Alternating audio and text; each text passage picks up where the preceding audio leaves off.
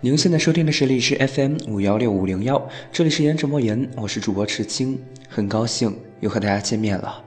在这里我说你听，本期的节目呢是一期特辑，将为一个正在过生日的好朋友送上生日的祝福，希望他可以喜欢。十九岁，多么尴尬的年纪啊！作为奔二的尾巴，既不成熟。但却已经成年。但是不论如何呢，作为你现实中的朋友和名义上的领导，也应该在这个时刻送上我绵薄的祝福，不是吗？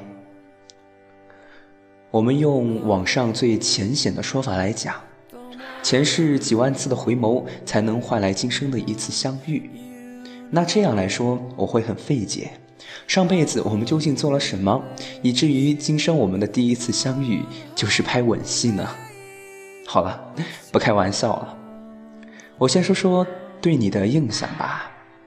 你给我的第一感觉是那种外冷内热的小屁孩，初步判断为那种杀手类型的女孩。别问我为什么，男人的第六感你是不会懂的。在最初的时候，我甚至觉得你的原则性不大好，但是后来我才慢慢知道，其实你只是不知道自己想要什么。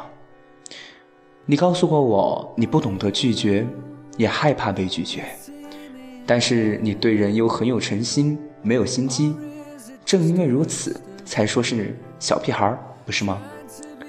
在这个方面呢，我就不多说了。都十九岁了，老大不小的这么个人。也得明白一些为人处事的道理了吧？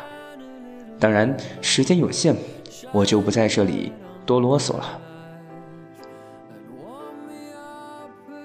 时间再往后移，你成为了我们广播站的小部长。在第一次开会的时候，你让我眼前一亮，我仿佛认识了新的你。记得那一次开玩笑，我说，从你的眼神中，我看到了饥渴和渴望。其实，也就是一种向上的光芒罢了。当然，光芒，我不仅仅希望只是光芒，我更希望你已经十九岁的你，能够更多的付出一种行动，好吗？而后，随着咱们深入的了解，你这个被动的小女孩，讨厌我心理攻势的小女孩，和傲娇固执的小性格，我算是大致的摸清楚了。如果我没有办法说服你，我相信我是没有办法说服你的。但是呢，庆幸的是，讲道理我还真没怕过谁。你不像是其他人那样只为了听讲而听讲，有自己的意识是好事。那我就在此希望，有一天你能够真正的说服我，好吗？关于成熟吧，其实我能看得出来你很渴望。当然了。我们不能操之过急，但是你也不能因为一直说你还小，以此当做借口而不往前进啊！我说过要正心格物，不是吗？哎，好了好了，今天其实真的是不应该来说教的。接下来的下半段内容，其实我是想感谢你。从何说起呢？我们先把起因丢给缘分。然后把经过让给时间，最后把结果放到我们的身上。好了，说人话，我很高兴有一个人能够问我是不是有心事，我很高兴有一个人能够耐得住性子听我的唠叨，哪怕是被动的，但是我还是很感谢。因此呢，我才会说出愿意当你的倾听者这样的言辞。这，是我的荣幸。人这一辈子，我笃定前行的道路之一，就是随遇而安。而君子之交淡如水，因此呢，很开心能遇见你这样一个让我有一定欣赏点的人。啊，好了，上半段的稿子就写了这么多。按照我录节目的习惯。下半段将是即兴的说些什么，但是说些什么好呢？啊，刚刚是聊到欣赏是吧？那就接着讲。今天我所欣赏的这位小女孩，已经达到了十九岁的高龄了。因为你不是也说自己老了，不是吗？因此呢，可不能再用自己还小的这样的借口和说辞来安慰自己了。我可是会监督你的，你等着吧，狡诈的小狐狸，咱们相爱相杀的路还长。当然，说到这儿，我应该要很正经的说一句：朱凡雅，祝你生日快乐。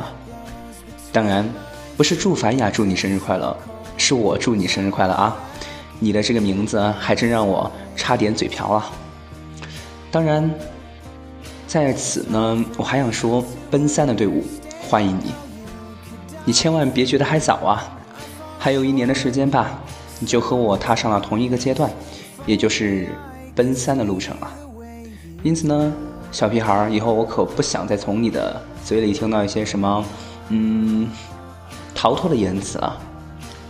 我发现，只有在开会或者说是培训，在直面你的时候，我才能够感觉到你的身上有一股子力量。其实上一个星期咱们就是进行第一次培训的时候，我是有惊讶的。我说我要刺激一下你所谓的羞耻心，虽然我没有太用力，但是你的反应让我很惊讶，能够很从容的面对自己的一些缺点和缺憾。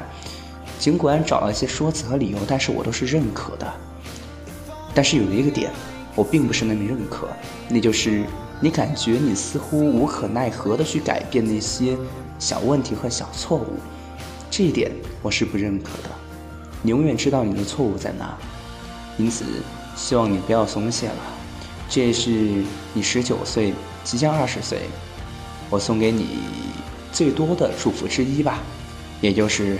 叮咛和唠叨，唉，说到唠叨，我真的都烦自己了，这么爱念叨。行了，为了不让你烦，因此呢就打住吧。所以朱凡雅同学呢，希望你在未来的日子里能够安然无恙。未来的每一个生日，我不可能都提前知道，并且给你准备惊喜，但是我能够做到的是，在这一次你过生日，我偶然的知道了之后。能给你准备的是这么一份惊喜，尽管很仓促，尽管嗯没有准备的太过的全面，但是呢，还是希望你能够喜欢。而且，我觉得以节目的形式给你祝福的，我应该是第一个吧，对吧？如果真的是，那这个第一次我就收下了。